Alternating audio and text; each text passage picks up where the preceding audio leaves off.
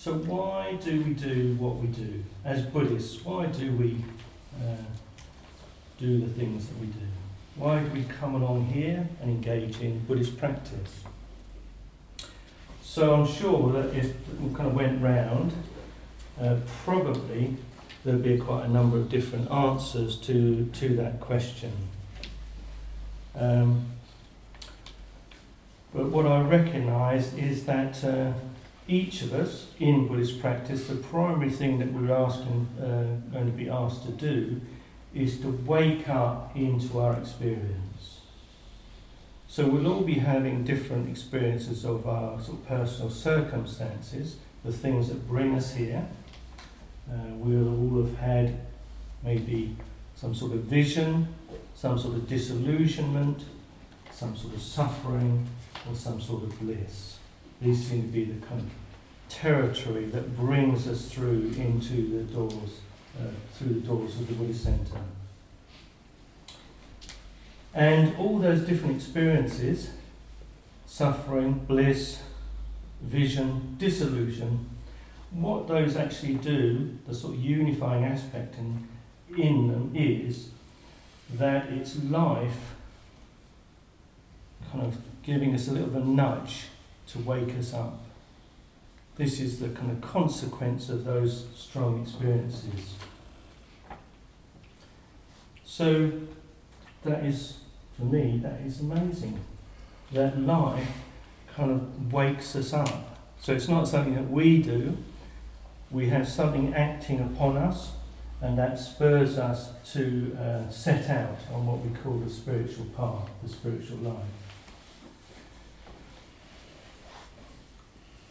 So, what do we wake up into? One of the things that we wake up into is that we begin to see that we uh, inhabit a particular shape of being. Uh, we are all we probably recognise quite quickly as in that waking up, that we are creatures of habit. And the more that we uh, wake up to that in relation to the Dharma, well, it starts to um, to see. We start to be. Uh, it becomes revealed the um, the relationship between the Dharma uh, and our own experience and we start to see where we coincide with the Dharma and where we diverge. So it's very important that the Dharma is there almost as a touchstone for our own experience. It's a way of, of kind of seeing the edges of our experience. Because we need to find that edge, what we discover, uh, what we consider to be me. Uh, this is who I am, and this is who I am not. And that edge is uh, how we actually describe me. So everything in here that I've created is the me, everything out there is other. And this is uh, part of what we're doing in this awakening process, is actually awakening to the fact that we have uh, fabricated a sense of ourselves that we've created this sense of a separate self. So, awakening is the ideal. This is actually what we are aspiring to do. Um, we are training ourselves to wake up, to engage with rather than deny or avoid or actively distract ourselves from experience. And in that waking up, what we really acknowledge is that there is great, great beauty in our experience and there is suffering. Suffering not only, suffering and beauty not in only our own experience, but inevitably we begin to notice it more in the lives of others.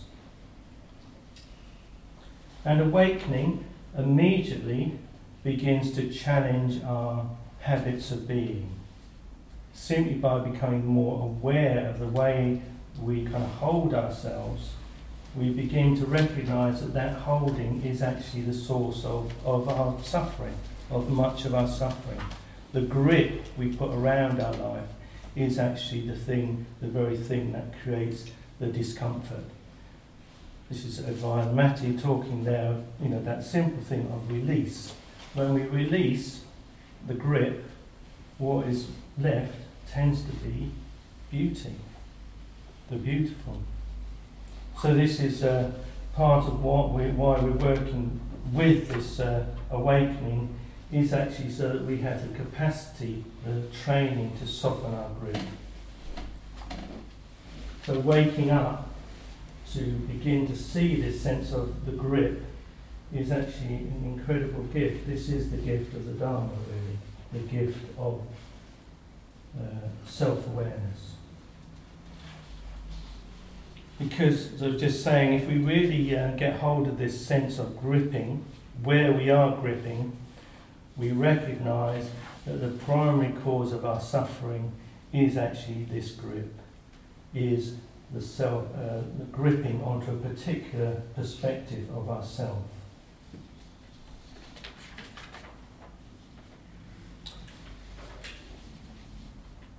I think it's uh, really important to see this process of waking up to the grip and releasing as a, a path of uh, regular steps. This path has a real natural unfolding process to it. So the first stage is recognizing the uh, seeing clearly the uh, sensations, the construct of our being, and the releasing, the softening of that, then not only brings about a real, um, well, we still notice the suffering, but there's a sense of the beauty also can come in by re- the release creates beauty.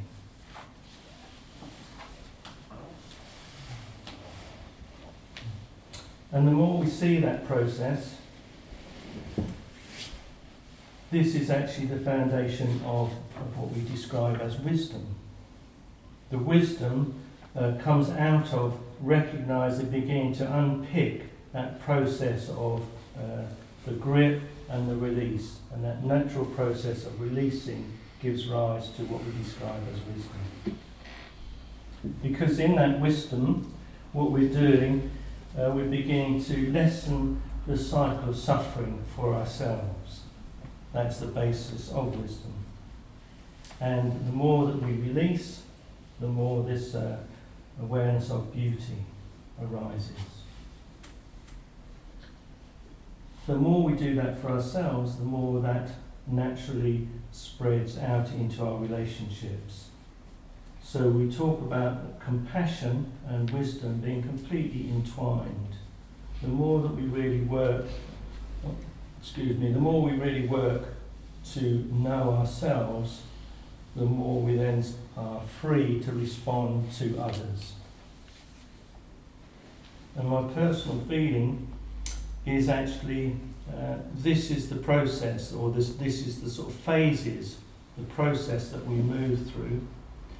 We move from self knowledge, uh, the wisdom of self knowledge, to compassion. My sense is it's very difficult to start from compassion and work towards wisdom. But that's a, a view, uh, one which I was considering opening up in this talk, but I decided to avoid that one. But you might want to think about that, whether that's true for you. But in terms of the, this process of moving from self knowledge to wisdom to compassion, I think, uh, well, it's completely echoed and enacted by the, the life story of the Buddha. So the Buddha, as we know, looked deeply into his own experience and he came to see the chain of conditionality that drove his countless lives, and eventually he saw clearly that he knew the way to release himself from those conditioning causes of suffering. And it was then, at that point, that he went out into the world to, uh, to attempt to communicate with others, uh, to help them find the same path, the same path of awakening to diminish their own suffering. So I really think it's useful to kind of see that as the as a process.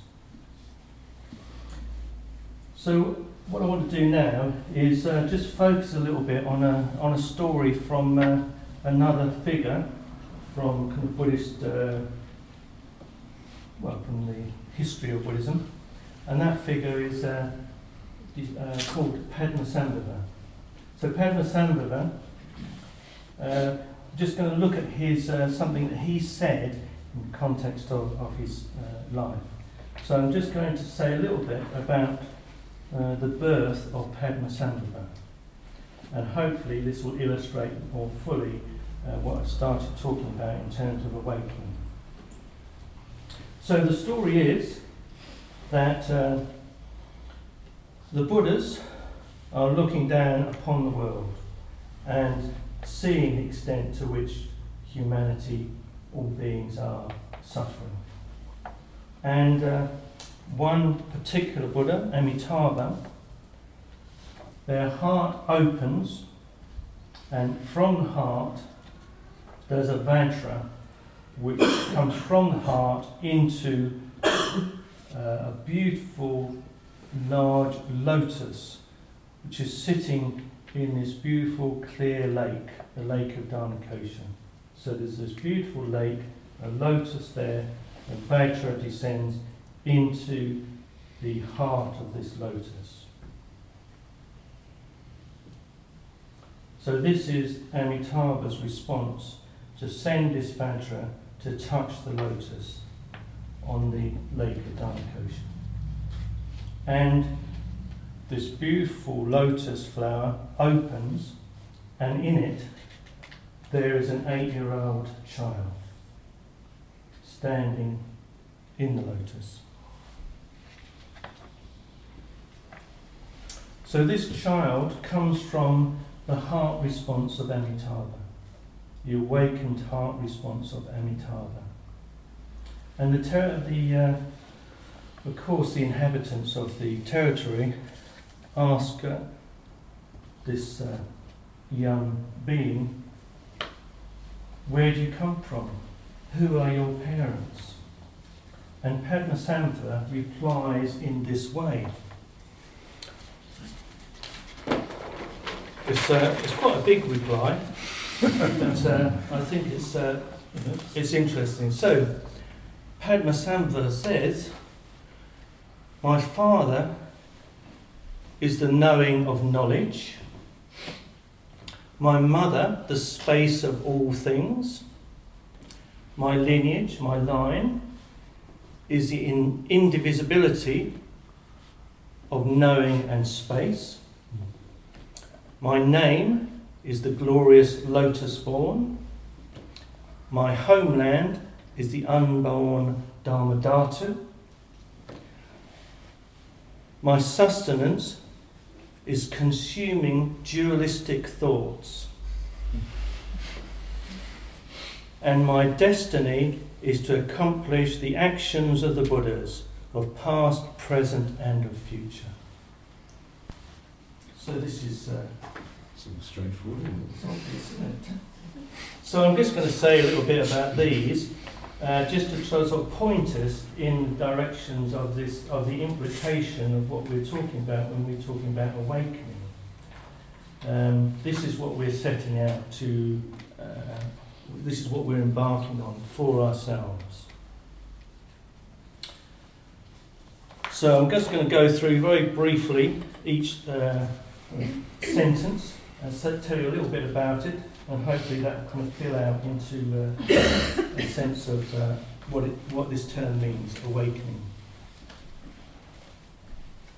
So my father is the knowing of knowledge.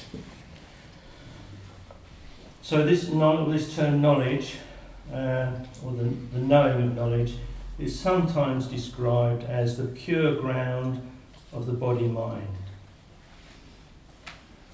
So this is really, I find this really interesting. So we've just done a little short meditation. And what happened in that meditation? Probably for most of us, we had this, we, as we sit down, we have quite a lot of uh, uh, conceptualizing mental activity. And then as we begin to settle, we just seem to drop down into a very different experience of ourselves as that conceptualizing mind settles, we start to get a different sense of ourselves, a different experience. And if we continue down on that path to really dropping out of the conceptualizing mind, where we would actually arrive at is what's described as the pure ground. It's this quality of knowing that doesn't split experience into the perceived and the perceiver, the self or the other. So there's no sense in this very deep ground of any sense of a me who is knowing. So in the depths of our being, the body, mind is awake and knows without splitting itself back out from the flow of experience. And this is the non dual state that is actually uh, identified in the Vajra. So, this is my favourite symbol, and uh, any excuse to talk about it, I will talk about the Vajra. So, this is uh, a symbol from Tibetan Buddhism, a very useful symbol for helping us understand this uh, sense of no- the knowing knowledge or this ground of being, the non dual state. So I can't, haven't got time to say very much, just to say, if you have a look at this symbol, at the very heart of the symbol there is a sphere, and out of the sphere there's two lotuses which are emerging on either side of the, of the sphere. So the non dual state is this perfect sphere in the centre of the, of the symbol. And what that refers to is that this is the, this is the, the heart of the matter. This uh, non dual state is actually the natural state, that this is the, the ground of all experience. But we tend to split it, so we create these kind of divisions, and this creates this whole kind of explosion at either end of the duality. and that explosion uh, creates both our suffering and the beauty, creates the wisdom and what we describe as the poisons. But all these experiences, this sort of splitting out of experience, actually, if we continue, if we really enter our experience sufficiently, so anywhere on this, uh, on these uh, uh, shapes moving out from the centre, anywhere on those points where we find ourselves, if we really look deeply into our experience, it will take us back through that axis back to the non dual state. So it's a very optimistic symbol. Wherever we find ourselves, there is a route back to this pristine state. In fact, we're never separate, separated from it.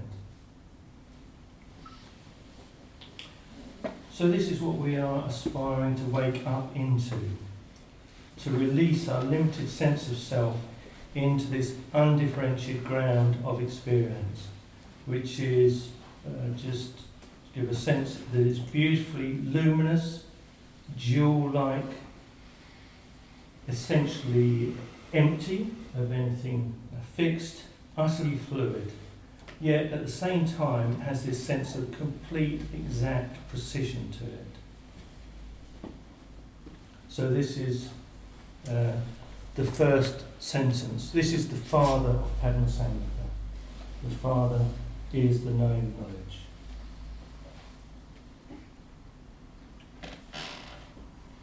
So the second uh, phrase, my mother, the space of all things. So the ground, this non dual state, is experienced as arising out of and passing back into spaciousness. In fact, spaciousness uh, is the mother that gives rise to form. We cannot have form without space. So the only way we can differentiate ourselves is the fact that there is space between us. Um, yeah, so I can only uh, I can only know myself in relation to anything else through this sense of spaciousness.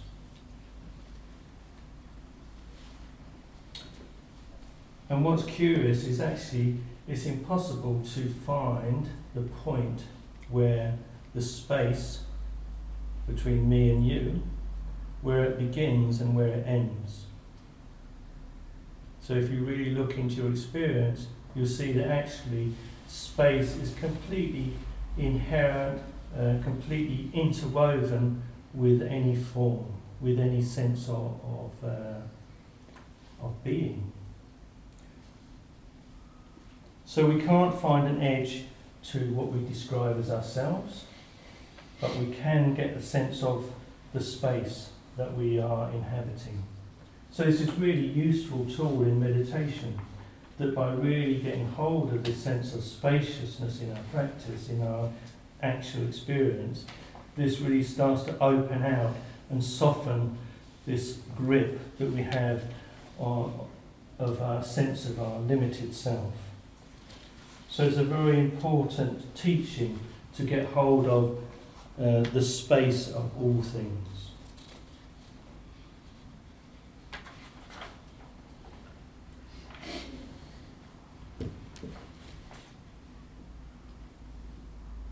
Again, it's a very, for me, I find it very exciting, very uh, amazing that this is uh, something that we can experience this mystery of form and emptiness, form and spaciousness.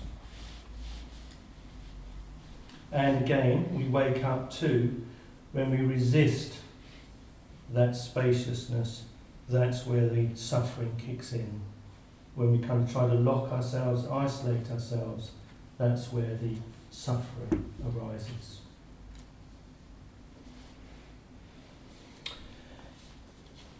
How are we doing?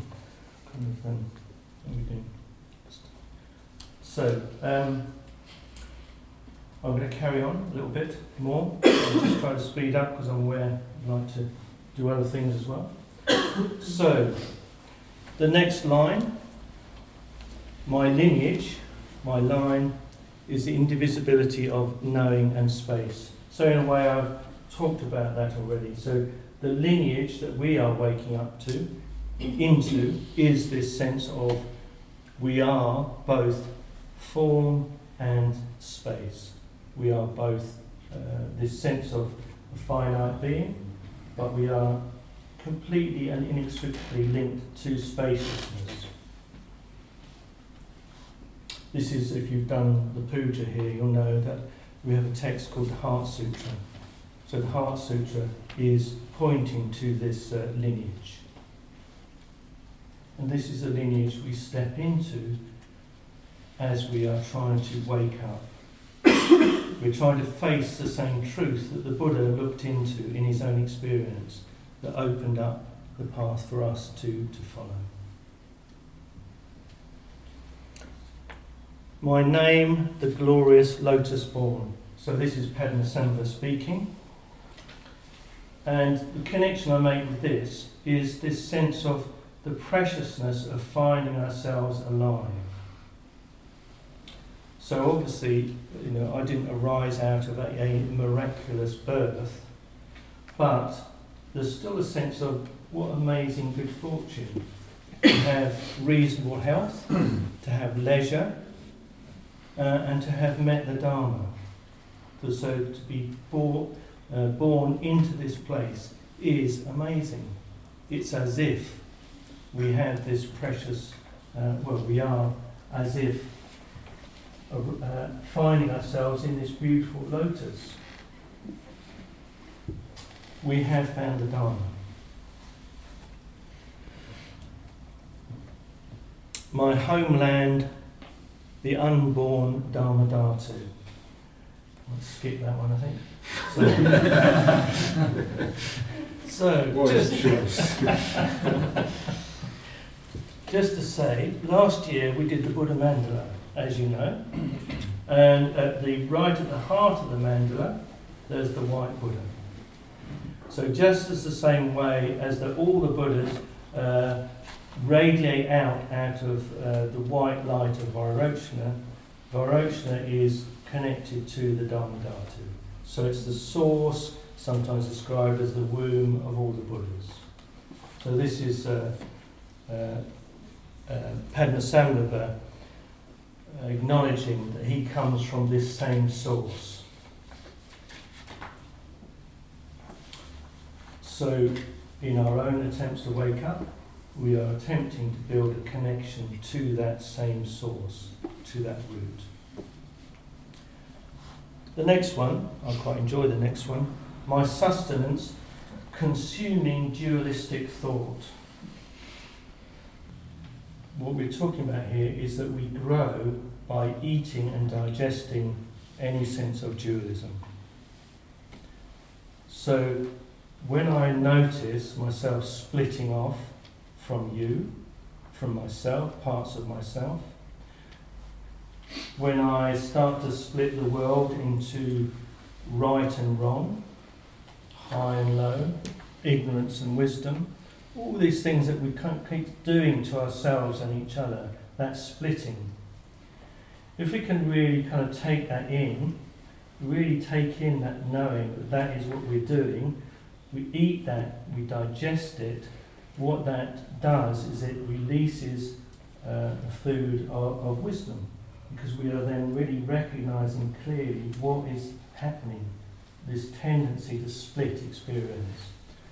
So, this is what we're working to do to consume our dualism. So, whenever we notice it, to really get hold of that can be really fruitful investigation. When I see myself putting myself in opposition to somebody, uh, or trying to kind of split myself off in some way, can be really helpful just to kind of really notice that in, uh, particularly through the body. So the noticing is the awakening, and it brings the clarity. And this clarity then helps us to begin to digest our own, uh, our own madness, our own biases, our own polarizations, our own splitting. And all this really feeds our practice. So the energy that is released when we catch and release from that grip really heartens us, really kind of uh, energizes us to, to practice. My destiny is to accomplish the actions of the Buddhas, past, present, future.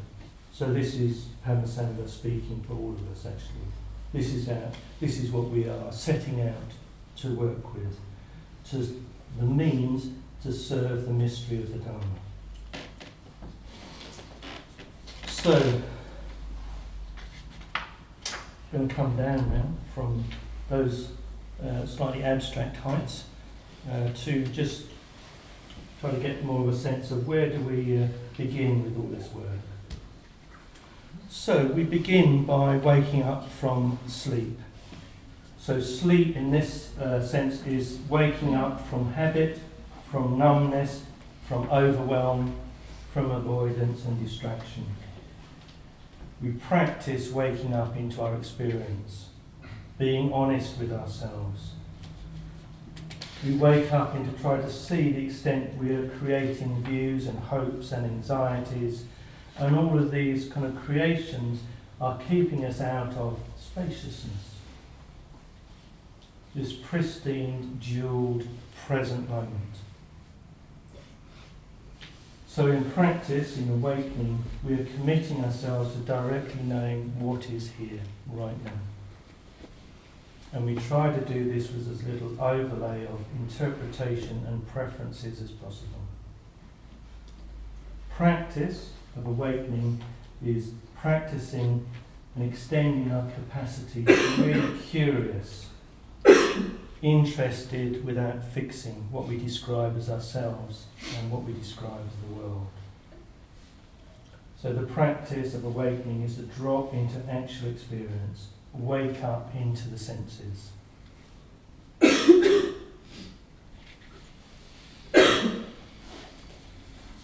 okay, so that's um, all I'm going to have time to say on this evening about awakening.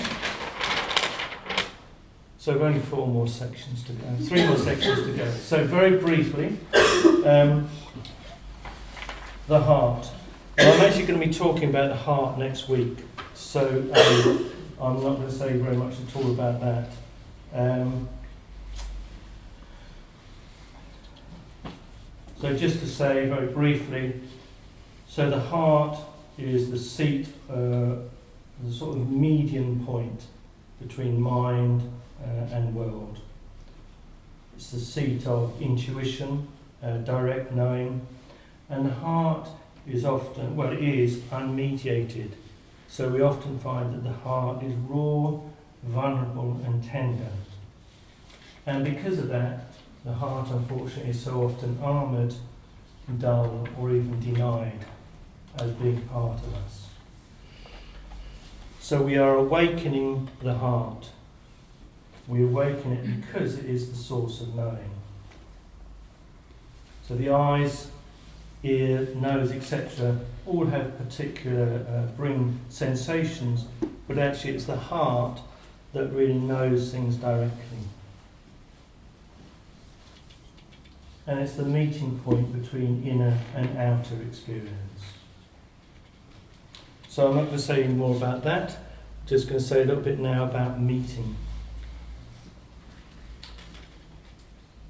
So the heart as a bridge, a bridge between worlds. So this is the uh, the heart as threshold, uh, the liminal space of the body. So the liminal means the threshold, the sort of the edge of the known.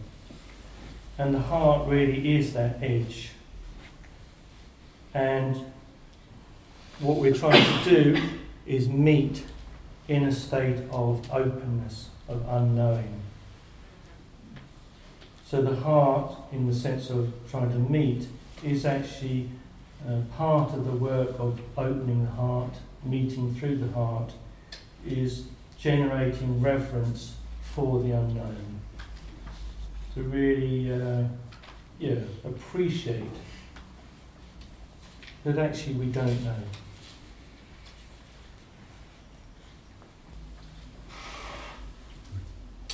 So the Buddha uh, described the experience of living in the unawakened state as like riding a chariot with an ill fitting wheel.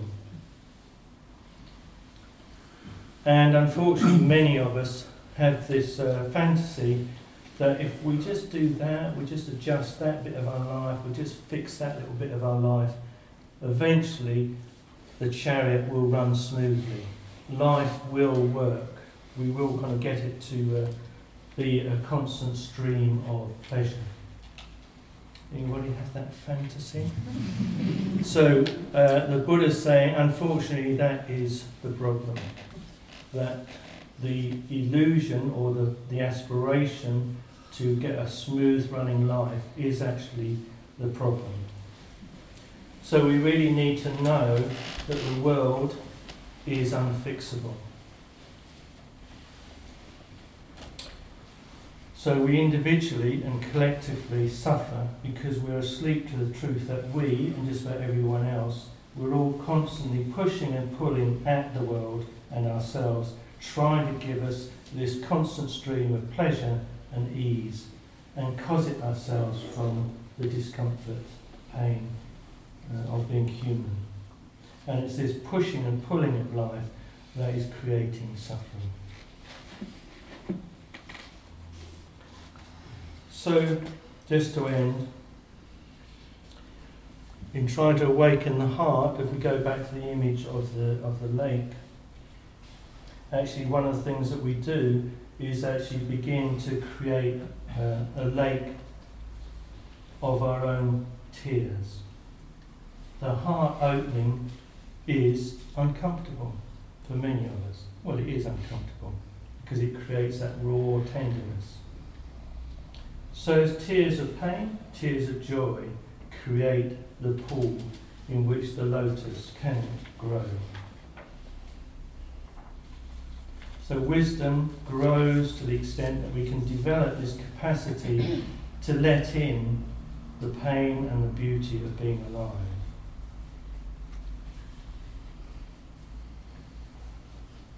So when we really truly recognize our own beauty, our own joy, as well as our own suffering, and the fact that we are alive here with this incredible opportunity to practice, we may find ourselves weeping with gratitude, creating this lake of opportunity for the lotus. Mm-hmm. And that connection is what allows the lotus child to be born. So it's the tenderness of the heart that creates the light, the lake, and opens to engage with the suffering world. So this is why we thought it was so apt this year to really work to develop this theme. So as I say, we're going to work this theme through with three jewels and hope that over time we'll all more and more be able to awaken our heart so that we can meet more fully each other and the world. Okay?